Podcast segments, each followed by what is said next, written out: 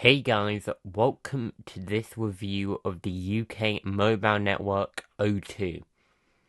So O2 have long been one of the big four mobile networks here in the UK, so I decided to try them out for myself for two months on a pay-as-you-go plan as a part of my series where I check out different mobile networks to give my honest thoughts and opinions on them to see if they are right for your use case.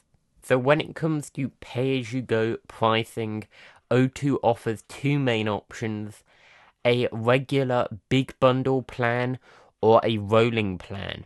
Now, the difference is if you go with the rolling plan, it will automatically renew each month, whereas with the big bundle, you have to manually top up each month. So it's a kind of more traditional pay as you go plan there. However, if you do go with the rolling plan, you can get more data. With the biggest disparity between the two plans being with the £30 a month plan, so that's the most expensive plan, and you get 50 more gigabytes if you go with the rolling plan compared to the big bundle plan. Although you do get more data with the rolling plan, personally I went for the big bundle. So I went for the £10 per month, 8 gigabyte big bundle plan because that was right for my use case. Now, one thing you can't get on pay as you go on O2 is unlimited data. So, right now, unlimited data is limited to 24 month contracts. So, if you don't want to be in a contract, then sadly, right now, you can't get an unlimited pay as you go plan. So the selection of perks on O2 has long been a draw for people to switch to O2 and O2 has quite heavily marketed it throughout the years. So, for example, O2 Priority has been quite heavily marketed, and O2 Priority is effectively a rewards program with a number of benefits, such as early access to concert tickets, food discounts, and even occasional free items. And personally, I've only used O2 Priority to redeem a free item. It, that was a Greggs sausage pasty, and come to think of it, I have also used it to redeem a Greggs hot chocolate. So it was surprisingly easy to do, and uh, you just click the redeem button within the app and you do need to make sure that you're actually just about to buy it when you hit redeem because there's actually a time limit on how long you have to use that code. So, for example, with the Greggs sausage pasty, I think it was 30 minutes, so I needed to do it relatively quickly. So if you're somebody who quite enjoys free stuff, and I mean a lot of us enjoy free stuff, but also if you like concerts and music events in general, then O2 Priority could be quite an attractive perk. And O2 Priority is probably the best mobile network rewards program out there right now. Of course, there are other rewards programs such as those by EE and Vodafone. However, they don't offer as many music events for people who are, you know, more into their music. And also, O2 do have some pre sales for comedy shows as well as O2 doing some pre-sales for England rugby games.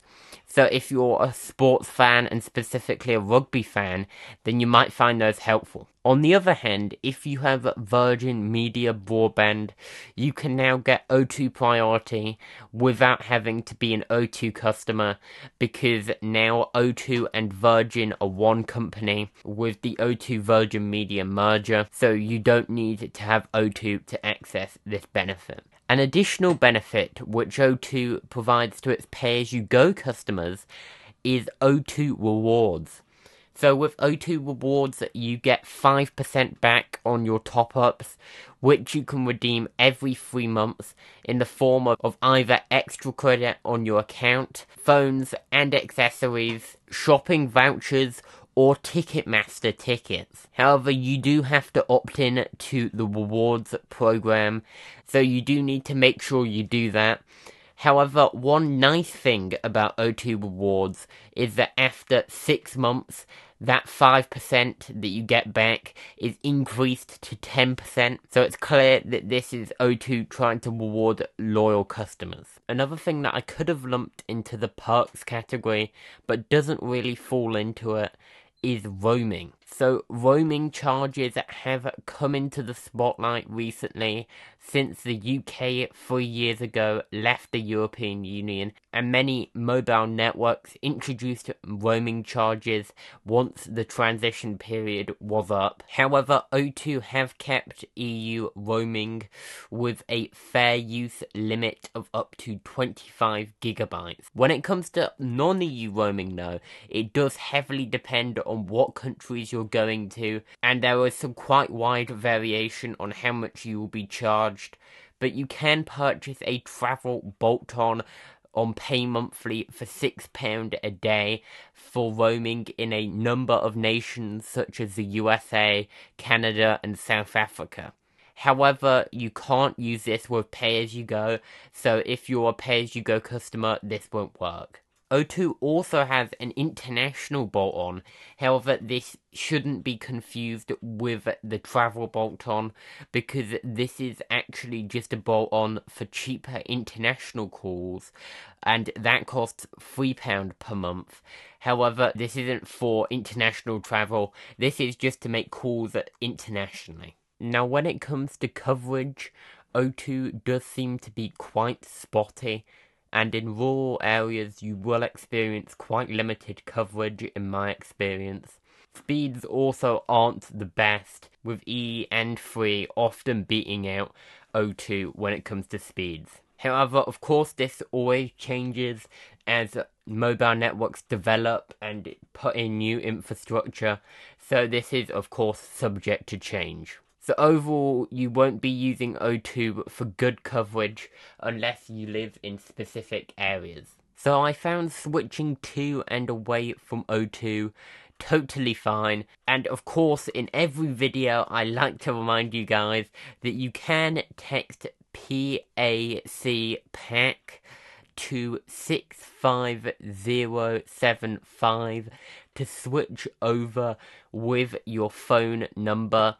And if you just want to shut down your account, you don't want your old phone number, and you don't want to transfer that over, then you can text STAC to 75075. So, of course, the majority of people want to transfer over their number, so they want to go with the PAC option. Now, once you've done that, you can, of course, transfer over your number by giving it to your new mobile network by whatever means they provide. So, personally, I have had no experience with O2 customer service However, they do have a number of ways to seek assistance, including a virtual assistant chatbot which of course I know will annoy some people. However, you can also use the O2 community, which is where I think a lot of people go. And of course, a sister network to O2, giffgaff, actually does have a community as well. So that's one common thing between O2 and giffgaff, which makes sense given they have the same owner. On a little side note, when you go to the O2 website, it uses your system clock to work out which time zone you are in and whether you're ahead or behind the UK. So, for some reason, if your time zone is ahead or behind the UK, it might tell you that support isn't available because your system clock might be before 8 am or after 8 pm even if O2 support is actually available. So overall, O2 support options are quite average. However, the community does seem quite active. However, they do have a pretty active community, so that's good. So in conclusion, O2 perks are some of the best of any network. However, O2's sluggish speeds and subpar performance are quite disappointing.